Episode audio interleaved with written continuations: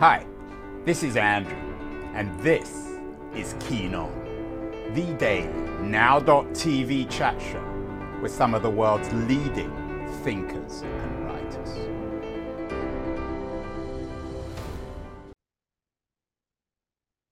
Hello, everybody. It is Monday, January the 23rd, 2023, uh, amidst another mass murder, mass shooting in America. It's hard to find optimists. I've gone out and looked for one, and I found one. My guest today has a new book out called Words and Music Confession of an Optimist by Stephen Rubin. And Steve is joining us from his apartment on his iPad in New York City. Steve, uh, are you the last optimist left in America? Hardly. Well, who else? Your wife, your kids, your friends? No wife, no kids. Um, plenty of optimists left. Um, I think it's it's people like us who get everything done. I'm also an enthusiast. I'm horrible. So the book, uh, Steve, uh, words and music. Would you call it, it, it? It's out tomorrow. Would you call it an an autobiography? You call it a confession? Um, what do you confess? I, I, would call it a memoir because I thought that nobody would give a crap about my life in the Bronx as a kid. So it's not at all personal. It's almost 100% professional. Uh, when it crosses over with my wife's career, she's now deceased, but uh, she she was in in classical music for a while. I was in classical music. When it crosses over, I discuss her. But other than that, there's nothing personal in it. It's just professional. Steve, you're a to use a, a New York word. You're a or you have been a maven, uh, a macher in the in the publishing business. Is this really what this book is about? When you look back at your life, if there's one industry that you believe you've shaped and has shaped you, is it the publishing business? No, I, if you if, if you look back completely on my career, first of all, it's two careers. One career as a journalist, mostly writing about classical music, and the other career is as a publisher. So I think they both shape both shaped me enormously. Uh, you say you began in in um, in classical music uh, as a journalist. Tell us a little bit. Not everyone watching or listening to this show will be familiar with Stephen Rubin. Tell us the overview of the Rubin life, Steve. What happened? Okay. When were you born, and where were uh, you born? 1941, uh, the Bronx, New York. Uh, bratty kid. Mother said, "Have piano lessons." I said, "No, no piano lessons." That's what everyone does. I want art lessons, and I didn't have a shred of a shred of talent for art. I surely had talent for music. The only thing I accomplished in art was a drawing of a piggy bank. Anyway, um, I started writing for the New York Times in 1971 as a freelancer. Uh, the greatest career move what I happened ever between 1940 and 71? That's a that's a long time to uh, jump. Uh, I, I, didn't know you wanted that stuff. All right, I went to um, I went. I, I, I was in college at, at, NYU, where I was the uh, editor of the school newspaper, the Square Journal. I then went on to graduate school in Boston. Happiest year of my life. Um, nothing but college kids in Boston. Um, at BU, and I got a master's in journalism. Nobody needs a master's in journalism; it's a total waste of time. Um, then I got a job at United. Is that Press. why it was fun? That's because you didn't need the uh, degree. That was fun because nothing but college kids. It was great. I lived in a five flight walk up in Back Bay. It was just absolutely wonderful. Anyway, then uh, I got a job at United Press International writing captions. And then I got offered a job at United Press International to run something called the Roto Service.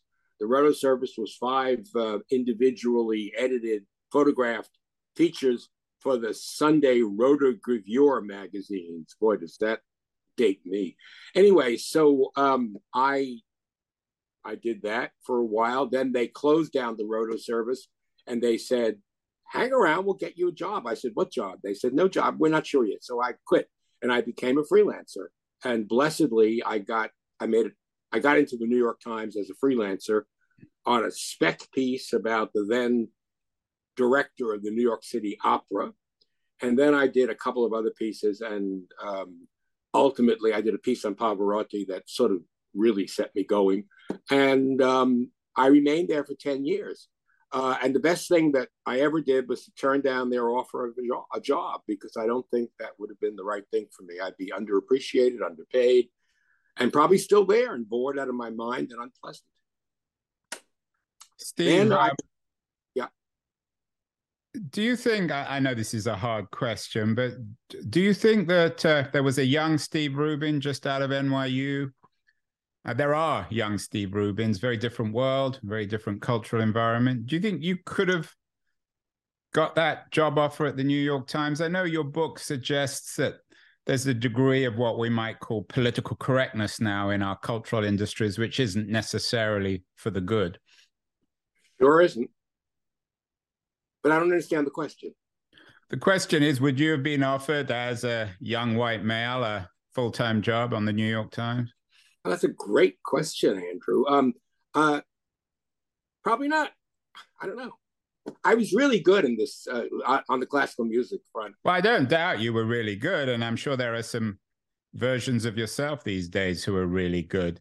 What Yeah. were the problems back then? I mean, today people complain about uh, the way in which some minority groups perhaps are favoritized. Some people think that's wrong.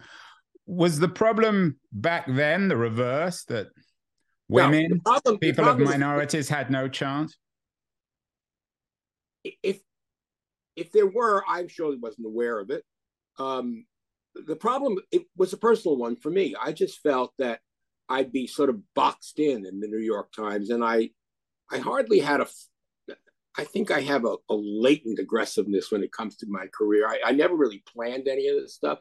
I just didn't feel it'd be right, and it took it took a lot of nerve to turn down the great gray New York Times, but I did, and I'm I'm not sorry at all. Steve, uh, Ironically, ironically, later on in my career, I become the I became the publisher of Times Books. Neither here nor there. Go ahead. you uh, you must have had a great passion for classical music, as is reflected in the book. You note you met some of the the major figures in in the, in the tradition, opera singers, even Dmitri Shostakovich. What kind of taste did did or do you have in classical music? It's it's very diverse. Um, dangerous word to use these days. Um, I, I I would say that I have a particular fondness for um, piano music, for um, symphonic music, and probably most of all for operatic music. And on those three areas, I'm completely all over the place. Um, I have a, a gigantic collection of, of CDs, and I have a place in London, a place in New York, and a place in Long Island, and I have CDs all over the place. And I have, I have, I have, I might have eight performances of one opera because that's what I love to do is to compare them. Um, so I, I'm I'm very open, including to contemporary pieces. You met Pavarotti, uh, another controversial figure. What was he like? he was adorable. He was like uh, an oversized whale. Um, he was so cute as a youngster. I can't tell you. He would say to me, "Steven, Steven, outside may be fat, but inside is muscles, muscles." Uh, and then he turned into a monster at the end of his career. But I got him early on, and he was just fabulous. But but very very it was all it was all instinct he barely could read music his his his um, coach told me that he had to drum the roles into his head and um but he had this affinity for music that was so natural i mean his diction was crisp and clear and he knew how to how to phrase stuff and he was very careful about roles you know he hated traviata he says alfredo is stupid he hated faust because the character of Faust is, is, is second, is, is tertiary to the other people. He was very clever about what roles he wanted to do. And um, he had a very, very limited repertoire. But I got to tell you something. You, I, I, I rewatched um, a, a, documentary on him. Just to be in the presence of that voice is so joyous. I can't tell you. It's just so beautiful. I just uh, reread Alex Ross's uh, book on the history of 20th century classical music. The rest book. boys. Yeah, and uh, It's I'm sure one of the you know. all-time great books. Yeah, it's a brilliant book. Um, And one of the characters I thought, maybe I'm wrong, who came out of it looking pretty awful was Pierre Boulez. You note in in your uh, in, in in the autobiography Words and Music that you came across him. Was he as awful as he sounds? Oh no, not at all. I mean, I, he was he was utterly great to interview. So first of all, I got to give you some context here. This was in the early 70s when he was the music director of the New York Philharmonic. He had had very little experience in conducting, and he, he had he come there 25 years later, it would have been a success. But then he was really hated by the orchestra, and because you know I'm aggressive, I'm an aggressive reporter. I found all these orchestral members who were willing to say horrible things about him. So this was for the New York Times Magazine, and it was it was really it wasn't me saying that Boulez was horrible. It was the people in the orchestra. I loved him as an interviewer, and he loved me until the piece came out. Then he hated me. Uh, and the, wow, what and, did you say about him?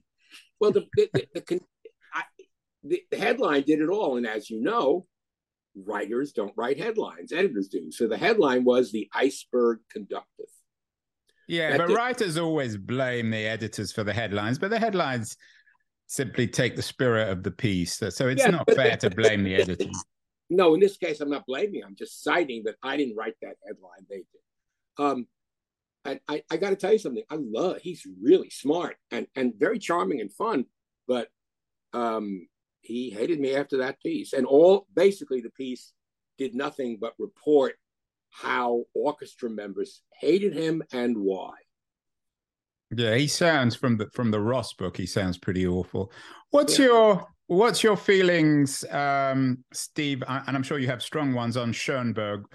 How corrosive no, an influence did he have broadly on 20th century music? I think he had a great influence on 20th century music, and I love loved some of the earlier stuff, um, but I don't love the very later stuff. No, not at all. Um, I think his his his he had a tremendous influence, and I think it was short lived. I don't think it mattered. He matters anymore. In the he matters in the history of music for sure. And you know, I, I I've I've seen many performances of Moses and Aaron. It's a, it's a tough it's a tough haul. It's a, it really is. Yeah, you um you uh you spent half your life or a lot of your life in music classical music as you say a lot of your life in i in still do it all the time now. I still right i mean if if you'd have had a, a schoenberg like figure in publishing who dominated and shaped all writing do you think people would still be reading books? You are a scream andrew. Um uh, yeah I, i'm just i'm just channeling my inner steve rubin uh, doing very well too. Um, I think that um, that no one person in books would have had that influence that Schoenberg had in, in classical right. music.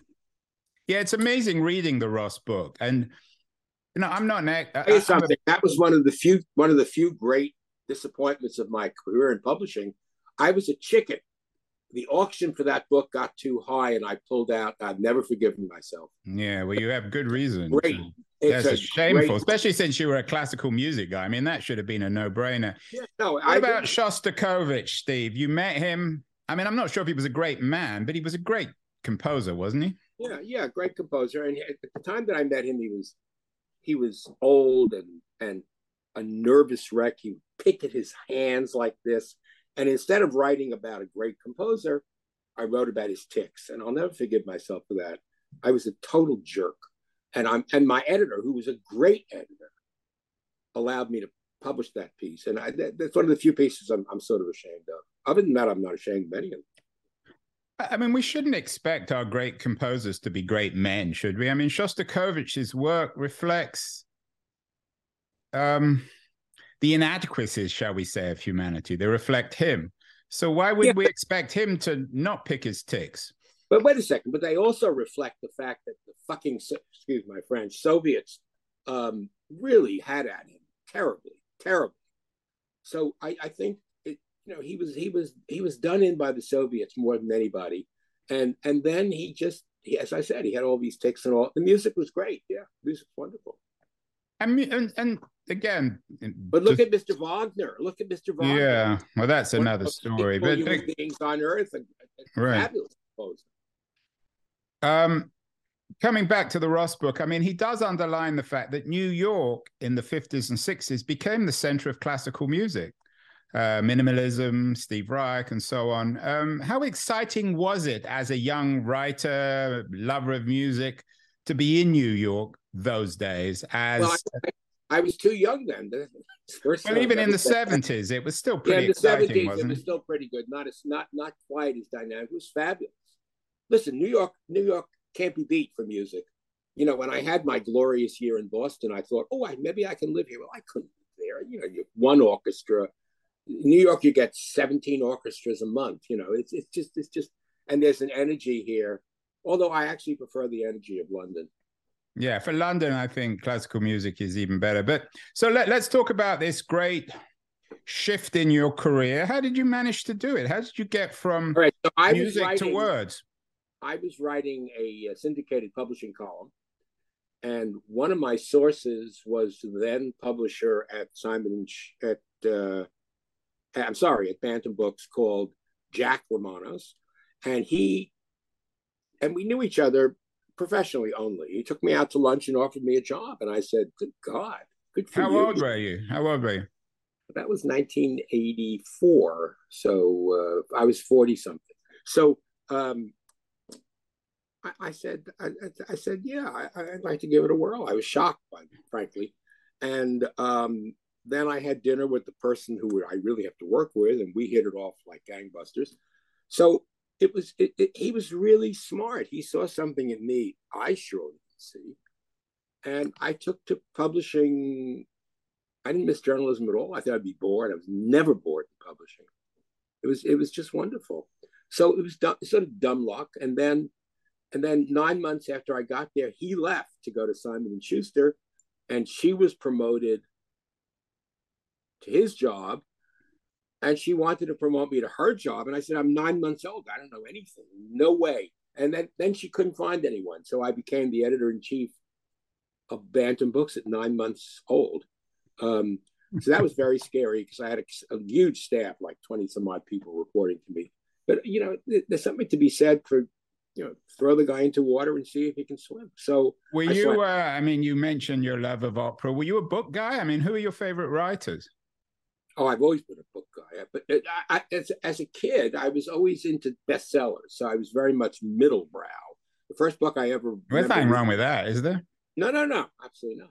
The first book I remember reading was the the City Boy by Herman Wouk.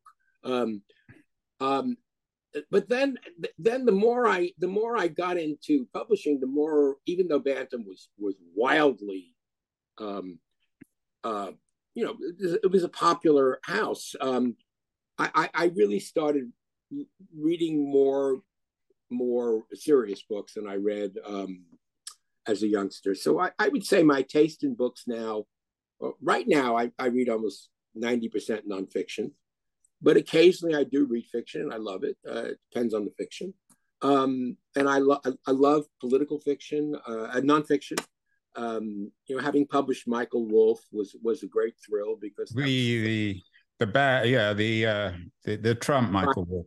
Yeah, Fire and Fury. I mean, but that was the first book that really told us maybe there's a real problem with this guy. Um, anyway, so I, I love those kinds of books. Love, love, love them and I love dealing with narrative journalists, and I do a lot of that. And um, but you know, i I, am also I'm also very much um, attached to fiction. Uh, Sebastian Faulks is a friend of mine and an author I published, and I hope to publish again. Um, and um, I'm all over the place a little bit. You published, of course, Grisham and Dan Brown, the Da Vinci Code. Are you proud of that? Is that one of oh, your you those your some of your greatest achievements. I assume your bosses were happy with you. No, you bet. Um, uh, uh, Dan Brown, I, I, perceive of as even though I, I, know him and still love him, he's a lovely man. Basically, I I published one book of his. Admittedly, that was the book that made him. But uh, whereas John, I had a long relationship with. I didn't acquire John. I got to Doubleday and I had him but I was in charge of the publishing of it. Um, so I, I wouldn't say the Da Vinci Code was a defining moment of my career. I would say that publishing John for all those, I think I published about 23 books, um, was thrilling.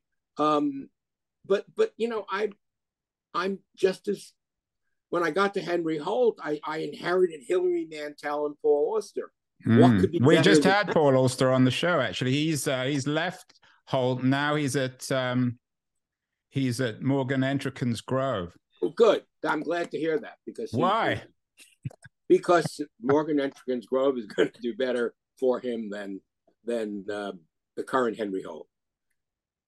Well, He's that, a wonder, that, that, that doesn't guy. speak particularly well of the future of American publishing if one of the major publishing houses doesn't do a good job with one of America's great writers, does it? Well, maybe it's not a major publishing house. What, Henry Holt? No. I was thought you were going to say uh, Auster is not a major American writer, but he is. Auster is, and, and I'm proud to say that I published the most successful book he wrote, One, Two, Three, Four. Um, so um, uh, I just think the, the, the current state of the, uh, of Henry Holt is not what it was. Um, so I'm delighted. Why? Uh, excuse the dimness of, of this question, Steve. And there's nothing dim about you, Andrew. Well, you haven't heard this question yet. Um, why are there so many publishing houses? Why do we have Henry Holt? Most writers have no idea where it is or or readers. Why can't they just get closed down and put into one publishing house? Because you want because you need pu- publishing is about is about passion, and and you need the different points of view and tastes of people. Um, I think that we definitely publish too many books. And maybe you could say that some of the publishing houses have too many imprints, but I think you want a you know a wide sense of uh, of tastes to be portrayed. I mean, um, I mean, I love the independent houses like like Morgan's House or or like uh, uh like uh, Norton. Um, those are great houses. Um, but then again, some of the corporate houses, like you know, I'm currently working for Simon and Schuster, spectacular operation, just spectacular. What do you make of the Justice Department's um, successful? Oh, I, I, thought the whole thing was a lot of hooey. Um, Just to be clear, the justice decision uh, not allowing uh, Justice Department not allowing uh, Bertelsmann uh, to buy uh, Simon and Schuster, Random correct. House. Yeah, correct. Uh, for ridiculous reasons. Um, I think that that uh, since since Paramount, the the um, parent company of Simon and Schuster is determined to sell it because it's not part of their core stuff. Um, uh, it'll be sold. My guess is publishing houses like HarperCollins or Hachette, which would be the two obvious people to bid, might be frightened to bid, or worse, Paramount might be frightened to accept their bid for fear that the Justice Department will do something horrible. So my guess is it will be sold to venture capitalists money unless some European person gallops in on a white horse. Steve, you don't seem to be someone with a lot of regrets, but do you have any, particularly in terms of your career in publishing? Did you get yeah. the internet, for example, early enough? Yeah, I, I have a tremendous regret. Um, when uh, the former, uh, now deposed head of Penguin Random House, Markus Dohle, yeah, uh, had the bird brain, bird brain scheme of putting Doubleday and um, Knopf together. Uh, I essentially was out of a job, even though they tried everywhere in, in their power to keep me, including you know a, a very a very uh, generous salary, although nowhere near as generous as what they had paid me before. Anyway, I tried for nine months. I would tell you honestly that that was the only nine months, the only time in my entire career in publishing or anywhere where I was seriously unhappy. What uh, years were, were they? Um, uh, I think eight, uh, I think nine, uh, 2008, 2009, something like that. So, so basically it came down to, it came down to independence. When I was running Doubleday very successfully, um, I could do whatever I wanted. And now, in this new job as publisher at large, I had to go to the heads of Knopf, Random House, and Crown to get anything done. And it just, it just, it just was very demoralizing, very demoralizing. Even though I did my, the last thing I acquired for Random House was the memoirs of George W. Bush. Now, that surely did not make me a very popular person, but they they sold three million copies, so that was okay. I never would have thought they would sell. I thought they would sell a couple million, but not three. Um, and uh, he was a joy to work with, by the way. Um, and um, so I was I was miserable. I was I was I, I, used to close my door and go shopping on the internet. So all all of this I'm supposed to be plugging my book. All of this is recounted in my book. Um, so uh, but don't give all the secrets away, Steve. Otherwise, no, no one will read the book or buy the no, book. Even more important. No, absolutely not. Uh, so I was miserable for nine for nine months, and and then um, and, and what's a talking. what's a miserable Stephen Rubin like? Uh, bad tempered, solitary. No, I, am very rarely bad tempered, and I'm I'm I'm I'm very very depressed. But I think I was pretty close to being depressed there because I just didn't feel. First of all, they had me on the executive floor. I had a gorgeous office. Who gave a shit? I mean, it was just it was just so I just felt alone. I, you know, I'm, I'm, I'm publishing is a, is a, is a, an endeavor that's done with teams. And I, I missed all that. So uh, even though I was in charge of some authors like Grisham, but, but still uh, the, the, publisher Knopf had to approve the jackets. I couldn't believe it. Uh, I think both of us were a little bit embarrassed by that, but nevertheless, we did the best we could. It was just demeaning. Anyway, I finally, I finally said to him, I'm leaving and he said, "You must stay, write a book, do anything." this want. is Marcus Dolman. He just quit too, right? He, I think he was. He said they say he quit, but I think he was uh, asked to leave. Um, as well, he should have, given the fact that he cost them two hundred million for nothing. You know, he had there, there was a kill fee in that in that deal of two hundred yeah. million. Work. That that's the first time I've ever heard of that. Anyway, um, I said to Marcus, "What are you afraid of? Bad press?" He said, "Yeah." I said, I'm not going to trash you. And I never did, except now. Um, so um, yeah, we parted amicably and I got a gigantic payout. Oh, God, I got so much money from them. Actually, I mean, what, what is a giant, gigantic payout in publishing in the, in the tens of millions of dollars? no, two years worth of salary in one lump sum. That's pretty good. So, so that's what, about a hundred thousand dollars? I'm not going to fall for your evil questioning answer. Um, uh, no, no, it was um, it, it, was a sizable amount of money in one lump sum. Do you think that, in all seriousness, Steve, is one of the problems with the publishing business these days is that only wealthy kids can actually get into it because they're the only ones who can afford to live in New York on twenty or twenty five thousand dollars a year. Yeah, no, no, I, I think that's part of the problem. Uh, first of all, they, they never live in New York; they live in Brooklyn or Queens uh, and they split apartments. And um, you know, every one of us, all the big publishers, have fought to raise the entry level, and we've succeeded. Uh, I, am not up to date about what what it is now, but every every single one of the houses has increased it. And you're wrong; it's not just wealthy white kids who who are there. I mean, especially now because there's such an emphasis on diversity. Um, but yeah, it's a real challenge to live on, let's say, thirty-five thousand dollars a year, especially in a big city like New York. But you don't live in New York; you live in Brooklyn or in Queens. Steve, I saw a headline around your book in the London Daily Telegraph, a very conservative newspaper, suggesting, interpreting your book. I mean, you may not have formally written it, but their headline writers wrote it that these days you wouldn't have been able to publish Grisham because he's a white male. Is that what you suggest in the book? Right. First of all, they didn't say that. I didn't say that. They didn't say that. They said they said that you that, that I that, that I they quoted me as saying that a lot of publishers are ticking all the boxes for diversity, and in so doing, in so over subscribing to being diverse, to publishing people of color, to publishing gays, that they actually have ironically become not diverse because so many of their books are that. I, am not sure it would stop a John Grisham, but it might. Remember when John Grisham, when John Grisham's book, The Firm, was published in 1991, he'd written one other book called A Painted House. Every publisher in New York, he went alphabetically.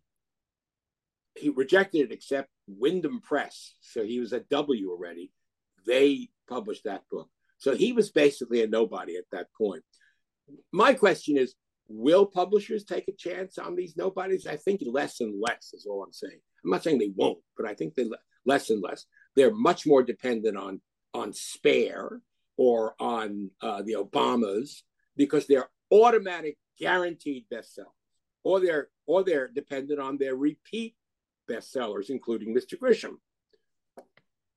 Steve, are you surprised that the book has survived? There were a lot of obituaries, all wrong, of course, 20, 25 years ago when uh, the internet broke. But it seems as if, in, in terms of all um, formats, the book has done very well. People love the book. And if anything, books are selling well, they certainly were selling better in COVID, and they're still not doing too bad, especially compared to CDs and, and other formats. I'm not surprised at all because you know when everyone says that that uh, oh the ebook is going to kill the print book, I said bullshit, um, and I never I never subscribed to any of that. Here's the point: people like the tactical feel, tactile feeling of a book. I liked it. I bet you liked it. I and, do love it. Yeah, I love it. I love it. And you know what? And you can write in it and you can... you can do anything you want. And you know what? I think a lot of people actually prefer hardcover books because they have more durability.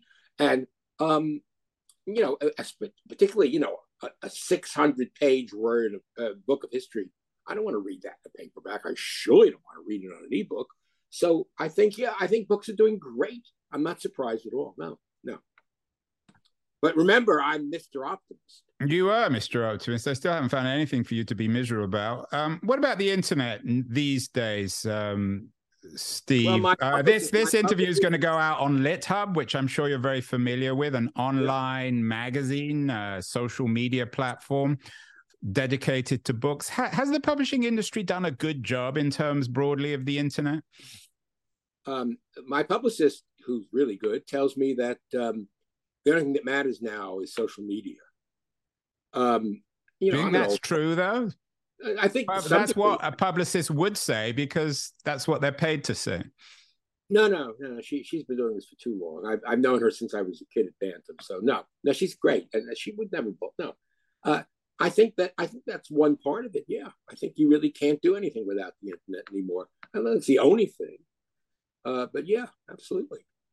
I mean, Auster, when I had him on the show, he doesn't even have a cell phone. He doesn't even know how to use the internet, and he still he, seems to uh, survive. All is a scream. He doesn't have email. Right. You had to send him. You. and I had Pico Iyer on the show recently send, too. He doesn't have email or a cell phone either. I guess the, the younger versions of Auster do. But in all seriousness, you have people, um, Steve, you know, with hundreds of thousands, millions of Twitter followers, for example. Yeah. They signed book deals. I know some of them. They didn't sell any books. How do you, in your sense, how do you use social media, for example, to sell words and music? I mean, even if you um, had a million followers on Twitter that you don't, how would you convince people on Twitter to buy your book? Twitter because I'm not on Twitter. Um, so I think um, I think in my case, the, the only way to sell my book is to make people aware of it, and then make people hear all the marvelous, wonderful things that are in it, and then maybe they would buy it. Uh, like tomorrow, there's going to be an excerpt from it on Publisher's Lunch. Um, very uh, nice, interesting excerpt. Um, uh, and um, I hope and pray that's going to help. Uh, you need to get the word out the old fashioned way and the new fashioned way. I think it's a combination of both, particularly for my audience who isn't exactly young. Well, I hope you'll have some young readers. Don't you think that? Oh, absolutely. I think it would be a great education for them. I don't know if they have any interest. Luckily, the book is short, so who knows? Well, do you suggest that young people don't don't read anything long? No, no. I'm. God, you're impossible. No, I suggest that being short is more attractive to people young and old. I think everything, every movie I see is is 20 minutes too long. So every book that I publish, I've always begged them to cut it. So yeah, I, I, shorter is better, not in any way to mess up the integrity of the book. But any chance, Steve, of a third career, maybe in the in the movie business? You've been in no, books and journalism. No, no. Uh, Diane Furstenberg once told Barry Diller that I could run a studio and when Barry Diller asked me about that, I said she's totally wrong. So I couldn't run a studio if my head was. I mean, no way. Nor do I want to. probably run the studio better than the people who do investing $100 million in Babylon. Finally, Steve, if this doesn't make you miserable, nothing will. What about the latest um, mania in Silicon Valley for AI chatbots, Chat GPT? I know you're not a big tech guy, but I'm sure you've heard of it. Yeah, uh, technology a, that allows. Give me a break. No way. No way. No way. I just, I just turned the page. I just don't deal. Well, I just had a doctor who suggests that it's going to transform the medical industry. Why shouldn't it transform publishing? I don't think most books, as you know, aren't very good. Most writers aren't particularly good. Why can't the machines do their work for them? Um, because I don't believe that they can do that kind of creativity. Never. I, I don't. I don't know enough about it. Um, I I would say that surely not. Take take take the curious incident of the dog in the nighttime. One of the books I'm most proud of having published it's such an original story, and you're in the mind of a uh, kid on with Asperger's. There's no way they could do that kind of creativity. They can check a lot of the boxes for a, a murder a thriller or some kind of other book, a romance, but I don't think they can do real. So they may not be able to do bestsellers, but for the that that's a brilliant book, incredibly original. But for the other 99 books out of 100 that aren't original, AI can do the, the work for them. Well, first of all, I beg to differ with you that the number is probably 85 out of 100 that aren't original. Uh, maybe you're right. I don't know. But they definitely can't do the 15%, the, the other kind. And in the same way, in the same way that everybody predicting, you know, death of books, it's not going to happen. So I haven't convinced you, Steve, to be miserable. Well, I'm, I'm an optimist, remember? And an enthusiast.